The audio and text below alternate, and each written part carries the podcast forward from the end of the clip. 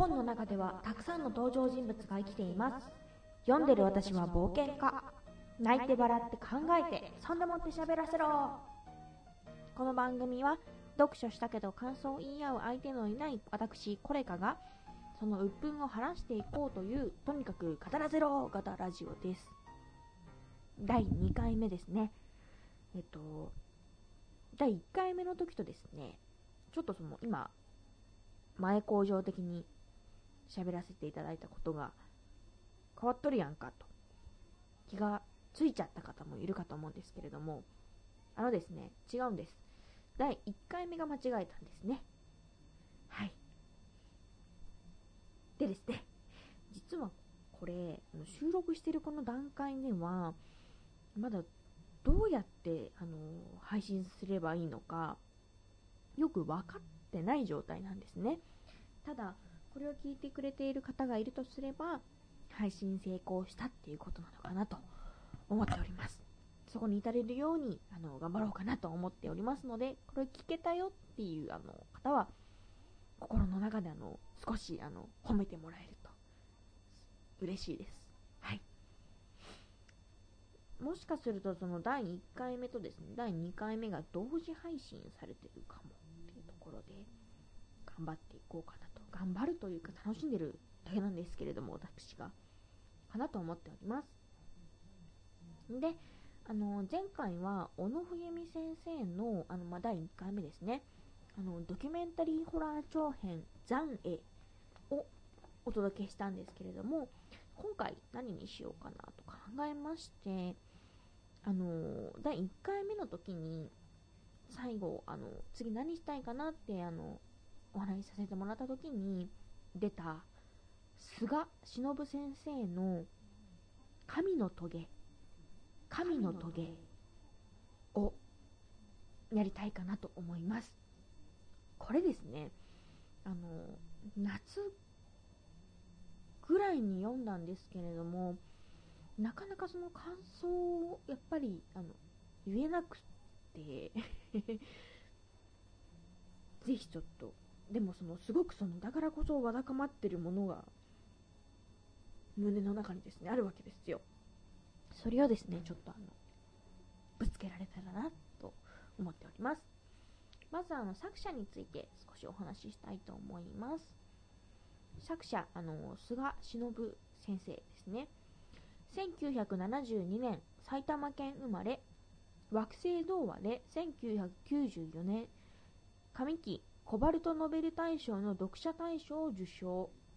以後ライトノベルを中心に活躍。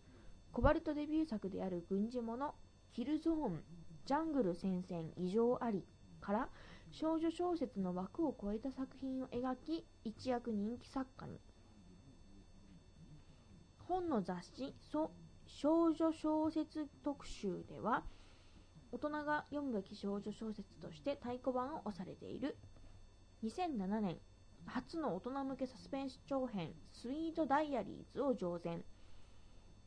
2009年にはその歴史に対する広範な知識を生かし明治40年の満州を舞台に女郎の成長物語を描く「不要千里」を発刊し好評を博す。というあの作家さんです。でですねすごいタイムリーなんですけれども先生が書かれた「あの革命前夜」という本があるんですが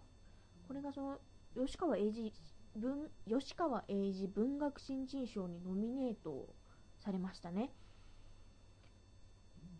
なんかあのすごい。吉川英治新人賞といえばですね私も少し前に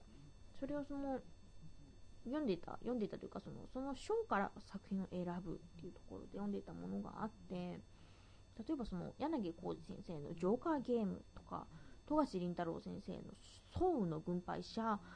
岸優介先生の「悪の経典」等ですね、まあ、実はあのこの作品がそのから賞を受賞してるから読んだって作品ではないんですけれどもなんていうかその受賞してると。いうところでで新人賞ではないんですがあの北方健三先生の「洋歌賞」とかすごく大好きで読ませてもらってますっていうあのちょっとあの不思議な縁だなっていうところで感じながらです。であのまず菅忍先生の著書との出会いなんですが「あの神の棘」あの本作が初めてです私でこれはですねあの実は2010年に早川書房から出ていたんですけれども全面改訂決定したものが2015年の7月とかだったかなに出まして私がその出会ったのはそちらが初めてっていうところですね。で全面改定っていうそのキーワードについても追ってそのちょっとお話できたらなと思うんですけれどもまずそのちょっとあのとりあえずですねあの私が買った新潮文庫版2015年バージョンの表紙についてなんですけれどもこちらですね森森吉夏さんという方がですね書いていらっしゃると。で調べたんです。すごい素敵なイラストなんですけれどもちょっと調べてみたと。でですね調べてみて、あ言われてみれば、と遅ればせながら、本当に遅ればせながら気がついたんですけれども、この森吉夏さんという方、あの柳浩二先生のジョーカーゲームとか、あの富樫忍太郎先生の、あの軍配者シリーズ、先ほどその吉川英治賞、あの新人賞の取っていらっしゃるという作品たちの表紙も書いていらっしゃるっていうのでその改めて書店本屋さんにいた時にですねあの陳列されてる本を見た時に結構あるなっていうのをですねちょっと私その辺がすごく疎いんですけれどもハッとさせられたっていうような形ですね。なんていうかその絵柄はなんていうかそのクールでかっこいいというかなんて言うんでしょうね、その、こういう時その自分の語彙力のなさが悲しいんですけれども、スタイリッシュというか、で、神の棘に関しては、あの、上下感なんですけれども、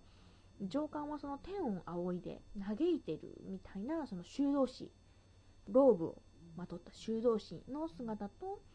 下巻はですね、その見るからに、ド S、もうお前ド S やろっていうド S 感漂うナチスの軍服を着た将校の姿が描かれています。でねでね、でその当時ですね、その自分がその買った当時ですね、書店を散歩するのがすごく好きでですね、するんです。まあそこからその本を買う形になるんですけれども、いつも。この神の棘の上下感に関しては、が私の思い出す限りなんですけれども、結構横に並べて陳列してたんですよね。で、絵とかその、まあ、絵っていうのは当然同じ方が描いて、あの森吉夏先生ですね、が描いていらっしゃるし、構図もですね、まあ、似てると。っていうところで、その、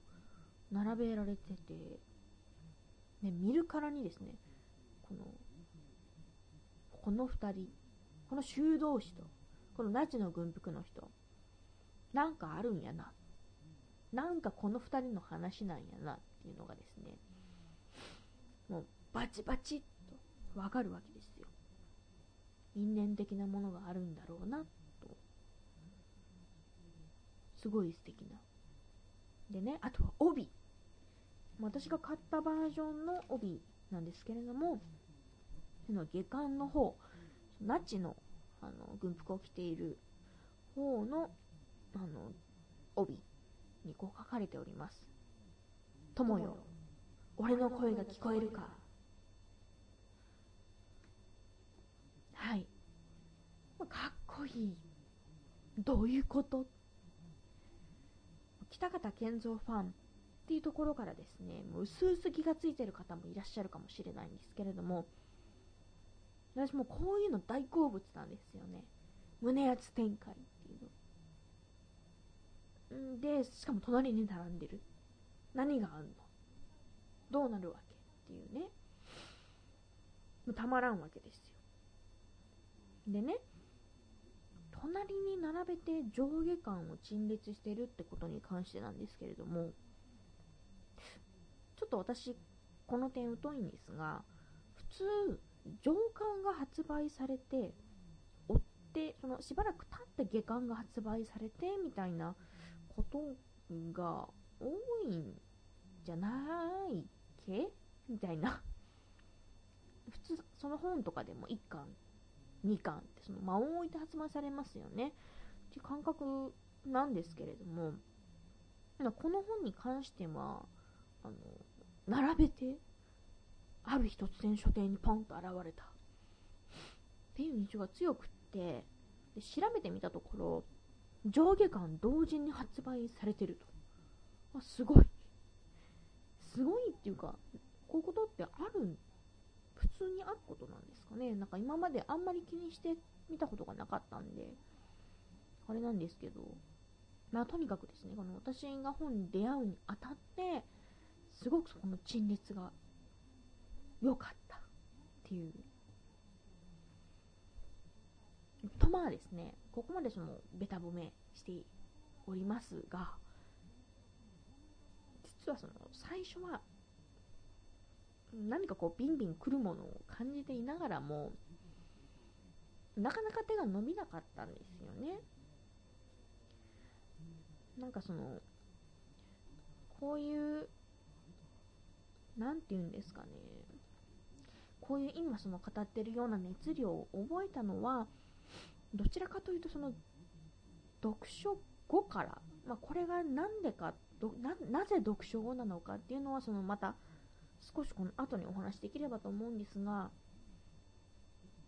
なんか残影第1回目でお話お話しさせてもらった残影小野冬美先生ですね。といいなんか私そういうことが多いなと思って反省してます。もっとこういろんなものに手を伸ばさないとなって。でその神の棘に関してはすごいなんかその気になるところはあった。自分の中で引っかかるところもあったんですけれども書店で見かけるたびになんかそのふーんみたいなほーみたいな感じでなんでかっていうと本当その私自身の視野が狭いというかおこがましい発言なんですけれども当時のその正直な気持ちも読者視点私個人の読者視点というかお伝えすると何ていうかその求める胸圧展開で女性作家っていうのが引っかかっちゃったんですよね。正直に言うと。何ていうかそれで手を伸ばせないっていうのがしばらく続いててである日何だったかこうあんまり嬉しくない何かの用事があってそれをでもあのつつがなく終わらせてそうするとこう爽やかな気持ちですよね。っていうのでそのその用事を終わらすために普段は行かない場所、まあ、駅を使ってて用事が終わってさあ家に帰るぞっていうのでそのこんな駅二度と来るかいっていう感じでその駅にのあのところにある本屋さん小さな本屋さんってあるじゃないですか。に入ったんですね。でちょうどその時そのあの火花又吉さんの火花とかあの羽田圭介先生のあの本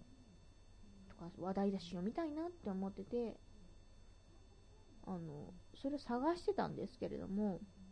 あ羽田先生についてはその後ちょっと読んだんでまた何か言えればなと思うんですが、まあ、その当時はですね、入荷未定でなかったんですよ。ないって、未定って、みたいな。ほんで、しょぼーんみたいな風になった時に、でも読む本ないのって私は苦痛なので、あの、なんか、何かこう、見つけたいと思ってた時に目について、これ、読んでみるか？みたいな。まあ、ちょ上から目線なんですけれど、読んでみっかって。で、買ったんですよね。もう、運命の出会いですよね。本当の出会いは不思議だなっ、改めてちょっとこう、思っちゃう出来事なんですけれども、でですね、まあちょっと、私の話ばかりしているのもあれなので、早速その本の話にちょっと戻りたいと思うんですけれども、あらすじをあの紹介したいと思います。でこちらをですねあの私が読みました私が読んだのがその新潮社の方なんですよ。あの改訂後のものですね。なるんですがそのあの後書きが神に仕える修道士とナチスの親衛隊員旧友が再会した時壮大な愛憎劇の扉が開く。家族を悲劇的に失い神に身を捧げる修道士となったマティアス。鋭利な頭脳を生かすため親衛隊に入隊したアルベルト。寄宿舎で同じ時を過ごした旧友が再会したその時2つの真の運命が目を覚ます。独裁者が招いた戦乱。ユダヤ人に襲いかかるマシュ。信仰会議友愛裏切り。ナチス政権下ドイツを舞台にさまざまな男女によって織りなされる歴史オデッセイ。全面改訂決定版。すいませんちょっと噛んじゃいました。なんで噛むんだろう。っていうのがその第1巻目上巻の内容ですね。でそちらでも出たんですけれどもこれが修道士のマティアスとナチス親衛隊アルベルトマティアスとアルベルトのお話なんですね。で表紙に書かれてたその修道士姿のっていうのはマティアス。でナチスの軍服のっていうのがアルベルトの2人なんですよ。その帯から推測するにこのあらすじからも推測するになんかこう2人の間にですねこう胸熱なものがあるんだろうなと。おまけにこの2人推測するところ友達同士やんけっていうのでもうなんか舞台は整ってるわけですよ。でさて何が起こるのかと。であのまずこの物語に物語についてあのお話しするときに一番語りたいことっていうのが何かなって考えたんですけれどももうラストのですね1ページ。全部語りたいんですけどラストの1ページなんですよ。でさらに言うとラストの一文。ラストの一文に全てが集約されてます。例えばですねちょっと例を挙げるならば田中良樹先生の銀英伝。最近その宝塚とか新アニメ化とか漫画とか話題になってるんですけれどもそのラスト。これ言ってもいいですよね。あのもし聞きたくないっていう方がいらっしゃったらこの後あの5秒聞かないでください。いきますよ。歴史が終わり。違う間違えた。すいませんここから聞かないでください。いいですか？ここから聞かないでください。伝説が終わり歴史が始まる。ここに全てが集約されてるじゃないですか。ラインハルトとヤントっていうところで。っていうのと同じくらいのこの衝撃を受けるセリフだったんですね。未だに頭から離れないその感動が。でその具体的に何かっていうのはここではそのあまりにもそのここでポロッと言っちゃうのがもったいなさすぎて言えない言いたくないんですけれども強いて言うならば例えばこのセリフを読んだ時にみんな鏡に向かって自分の顔を見るんじゃないかな？どんな表情してるっけ？みたいな。これがその作品のメッセージなんだなっていうのはその未だに思ってます。この一文が書きたくって作品を起こしたのかなってちょっとこう推測しちゃうぐらい。ただその作者のあの菅先生がその大学の時にその歴史この時代の歴史ですかね。を専攻してらっしゃったってところでそのであのそのナチスのこともすごくその好きで好きでというかその勉強されてらっしゃるってところで書いたってところもあると思うんですけれどもその物語のその舞台ではなくてその書くっていうところで描きたかったことっていうのはこのラストの一言なんじゃないかなっていうのは私は思ってます。でですね。この作品の素晴らしいところなんですけれどもそのラストの一行を効果的に見せるために一つのトリックのようなものが作中に仕掛けられてます。トリックというと語弊があるかもしれないのですがあの物語の構成上の工夫と言った方がいいかもしれません。例えるならば黙って働く親父の背中とでも言えるかもしれません。でですねそのトリックっていうのがびっくり箱的なものではなくて全てが分かった時に「はあお前そうやったんかそういうことやったんか」ってあのなるような類のものですでもですね読んでる最中はそこにトリックがあるって分かんないまあ、少なくとも私は分かんなかったんですね。このトリックがあるなんてことも分かんないじゃないですか。だからこれ言っていいのかなと思うんですけれども、まあ、だから具体的なところは伏せますね。ただなんかそういうことがありますと。でですね、じゃあそのトリックってものがまああるなんて知らない状態で読んでて、まあ、初見で上下2巻分読んでて面白いのかっていう疑問に思う方もいらっしゃるかと思うんですけれども、もうこれはもう答えが明白でですね、面白いですと。まずですね、えっと、何かっていうところをお話ししたいんですけれども、このその、修道士のマティアスと、あの、ナチの親衛隊のアルベルト、まあ、ダブル主人公と言ってもいいんじゃないかなと思うんですが、この2人は敵対関係にあるんですよ。その2人が出会うのも、まあ、その敵対関係から発展したことが関係していると。でですね、そのなんとですね、マティアスがかつてあの死にかけていたところを救って、この修道士への道を示した人物がいるんですけれども、まあ、テオドールという人物がいるんですが、この方がですね、あの同性愛の罪を着せられるところからスタートすると。着せられて、あの死んじゃう、あの事故に遭って、その疑惑がうやむやなまま死んじゃうところからスタートすると。ですね。でその当時、そのナチスの政権ではそういうことすごく禁じていましたので、禁じていたし、そのまあ、罪をその着せて、あの、制裁するっていうようなこともあった時代かと思いますので、あの、絶対いけないわけですよね。んで、ただその、マティアスはこのテオドールに救われたと。ですごくその、まあ、将来宗教になるかもしれないっていうような人物なので、すごくその輝かしいというかその、人々の信仰を集める人望厚い人物だったと。ただですね、この人物、なんとアルベルトのお兄さん。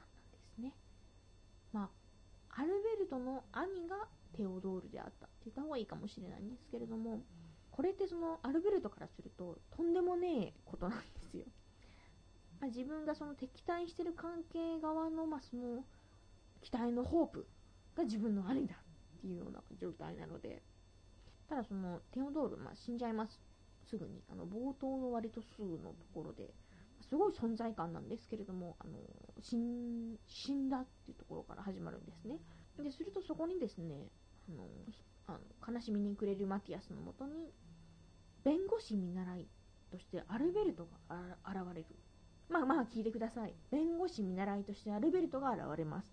で2人はですねもともとその子供の頃同じ学校にいたっていうので友達同士なんですね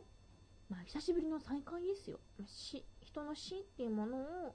きっかけにした再会ではあるんですけれども語られたいこともあるでしょうとただですね、これ、アルベルトの罠です。ナチの親衛隊であるアルベルトはですね、弁護士と身分を偽って、マティアスや、マティアスに縁のある養護施設、まあ、ティオドールがそこに関係あるんですけれども、の尻尾をつかもうとなんですよ。でもちろんですね、今日、あの養護施設側も、あのアルベルト怪しいと身辺は調べてたんですね。その本当にこいつ弁護士なのか、あのマティアスにあいつ危ないぞと言ったりとかしてたんですけれども、まあ、アルベルトはその巧妙にあの優しい心につけ入ったり、なんやらして、一枚上手なんですね。でその結果、その養護施設側が苦しい立場に立たされたりとかしたりして、まあ、とにかくそういうことから始まって2人が対立することになります。まあ、この2人のその対立の構造を見てるだけでも、すごくあのドキドキする。どどうなんの？マティアスやられちゃうの？みたいな、なるんですけれども。ただその2人の性格の話になるんですがマティアスは結構もともと喧嘩っ早いしその修道士とかもともと向いてないんじゃね？みたいな性格なんですが、まあ、その優しいところもある。優しいところというかその辛い経験を経てあの人を許すというような側面もある。で構造上はそのアルベルトと対立するんですけれどもどこかその対立して憎んでるっていうような感じの側面もあるんですけれどもどちらかというともっと深い部分では許してるしれんでいるっていうようなところがあります。お前も幸せになるよ。みたいなところがあると。でアルベルトは、まあ、ナチスの親衛隊として、まあ、徹底的にそのマティアスの敵として立ちはだかります、まあ、冷酷ですよね。なんか奥さんのそうイルゼっていう女性がいるんですけれども彼女浮気してる。誰とかまあ乾いた家庭って感じなんですけれども、まあ、彼女最終的にその逃げちゃうんですね。でそのエリート街道から脱落しちゃったりとか。散々ですよね。でその彼自身もその虐殺に参加したりファイヤー撃てですよね。でその命を奪う瞬間、ま、自分の命令で命を奪うっていうようなところの現場にもいると。そういうその冷酷な側面の側面のあるというか人物なんです。この2人が対立してお話が進んでいきます、まあ、時代の中で対立していくと。でこういうその2人の性格とか立場の違いっていうのも非常に重要なことになってきます。はい。本当に重要なんです。でねもちろんその歴史上そうあるようにナチスの時代っていうのは長く続かないんですよ。もちろんそれはその読み手、まあ、我々にとってある程度周知の事実かと思うんですけれどもそこからまたその物語が動きます。ここからが本気なんじゃないかっていうぐらいその怒涛の展開を見せると。なんかその対立する幼なじみの動向ハラハラしますよね。っていうのがラストで全部のせ10倍になると思ってください。ラストが始まりなんだよ。もうこの興奮のラジオ配信しちゃうぐらいの興奮の。でねなんていうか戦っていたのって誰だったんだ結局この時代の中でっていうのを考えさせられる物語ですね。なんかそのコードギアスってあるじゃないですか。あるんですけれどもあの有名なアニメがあるんですけれどもお好きな、ま、方は好きなんじゃないのかなと思いますね。いろいろその感想とかも見て回ったんですがその中のどこかにこれはその信念の物語だって書いてあるのがあってあもうそうだなってすごく思いますね。でその菅忍先生はその大学で歴史の勉強されてらっしゃったらしくって世界観がそのすごくしっかりしてるんですけれども、まあ、誤解を恐れずに言うとその世界観のしっかりさっていうのってあくまでその最後の心理的な成長成長というか提示ものに向けたエッセンスとか舞台装置なんじゃと思ってもいいかもしれないと思うほどに最後のその一文に向かって集約していくというような形です。でね、そのこういう話を描くために構造上の工夫がされてるっていうのをお伝えしたかと思うんですけれども、その私が読んだあの新潮版、新潮文庫版の神の棘は、あの改訂されて新しく出版されたものなんですね。でさ、こうなると、改訂する前のものどうだったわけ？気になるじゃないですか。ねとりあえずまずあらすじを比べてみたいと思います。1935年、ドイツ。若く優秀な保安情報部員アルベルトは陶器に従い神を捨てたそして上官のハイドリヒからヒトラー政権に反発する国内カトリック教会の摘発を命じられる一方アルベルトの幼なじみマティアスは大恐慌で家族を亡くし修道士として静かに生活をしていた。道を分かたれたはずの2人が再び出会った時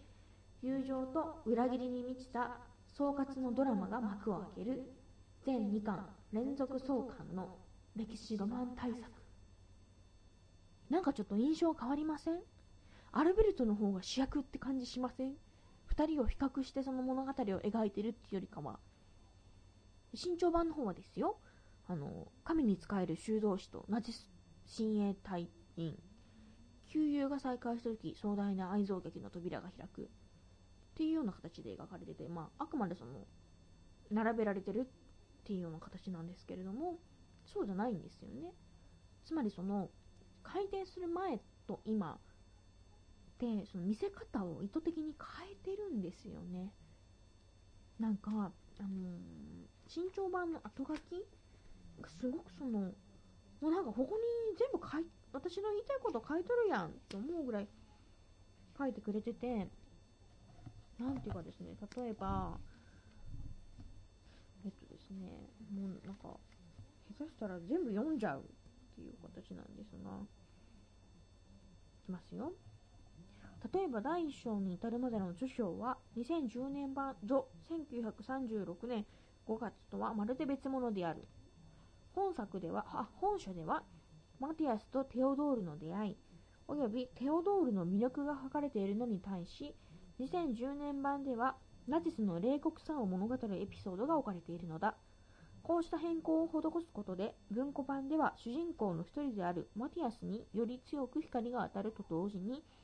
死してなおかつ神の棘の要の一つであるテオドールの存在が読者の心に深く植え付けられるという効果を得ている。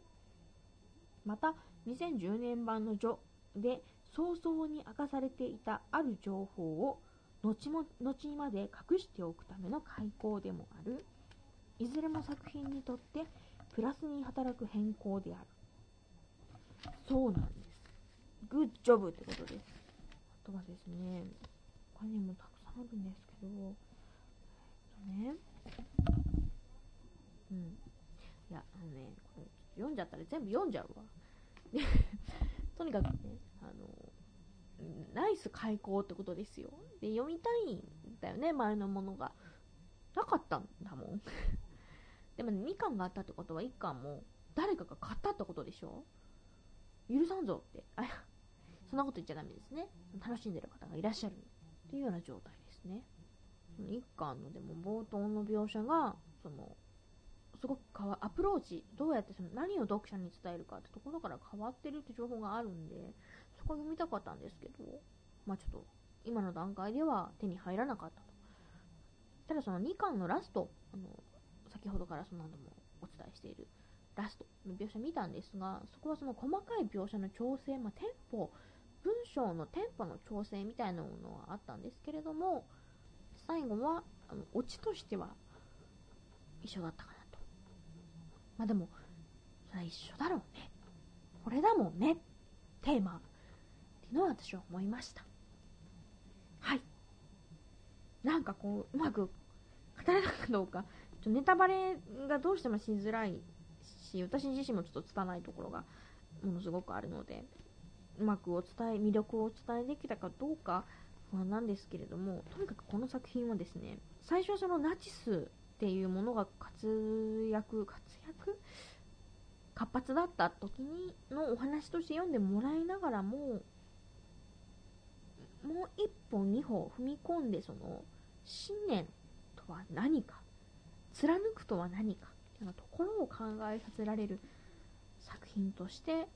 すごくおすすめです。もうね涙が止まらないし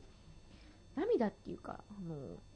あでもこれ言うとその最後のなんか印象みたいなものを話すだけでもなんか嫌なんですよね。なんかそこも全部感じてほしい言っちゃうと例えばここで「上がり命で終わります」とか言うとそういう体で読んじゃうじゃないですか。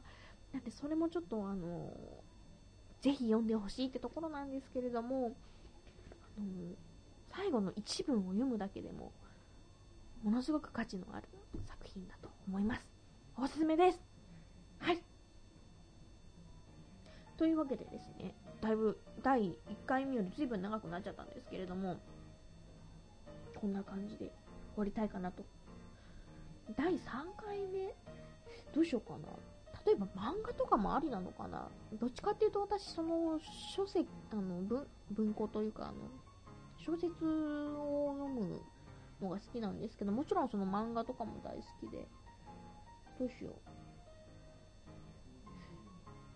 ちょっと考えます。北方健三先生ともやっちゃおうかな。いやでもなんかちょっとこうな。こうなんかあなんかこうもう言葉じゃなくて熱で感じてほしいみたいなことになっちゃうなんなんというかねはい。というわけでですねあのちょっといろいろ考えたいと思います。はい。聞いてくれてありがとうございます。良い夢を見てください。ではおやすみなさい。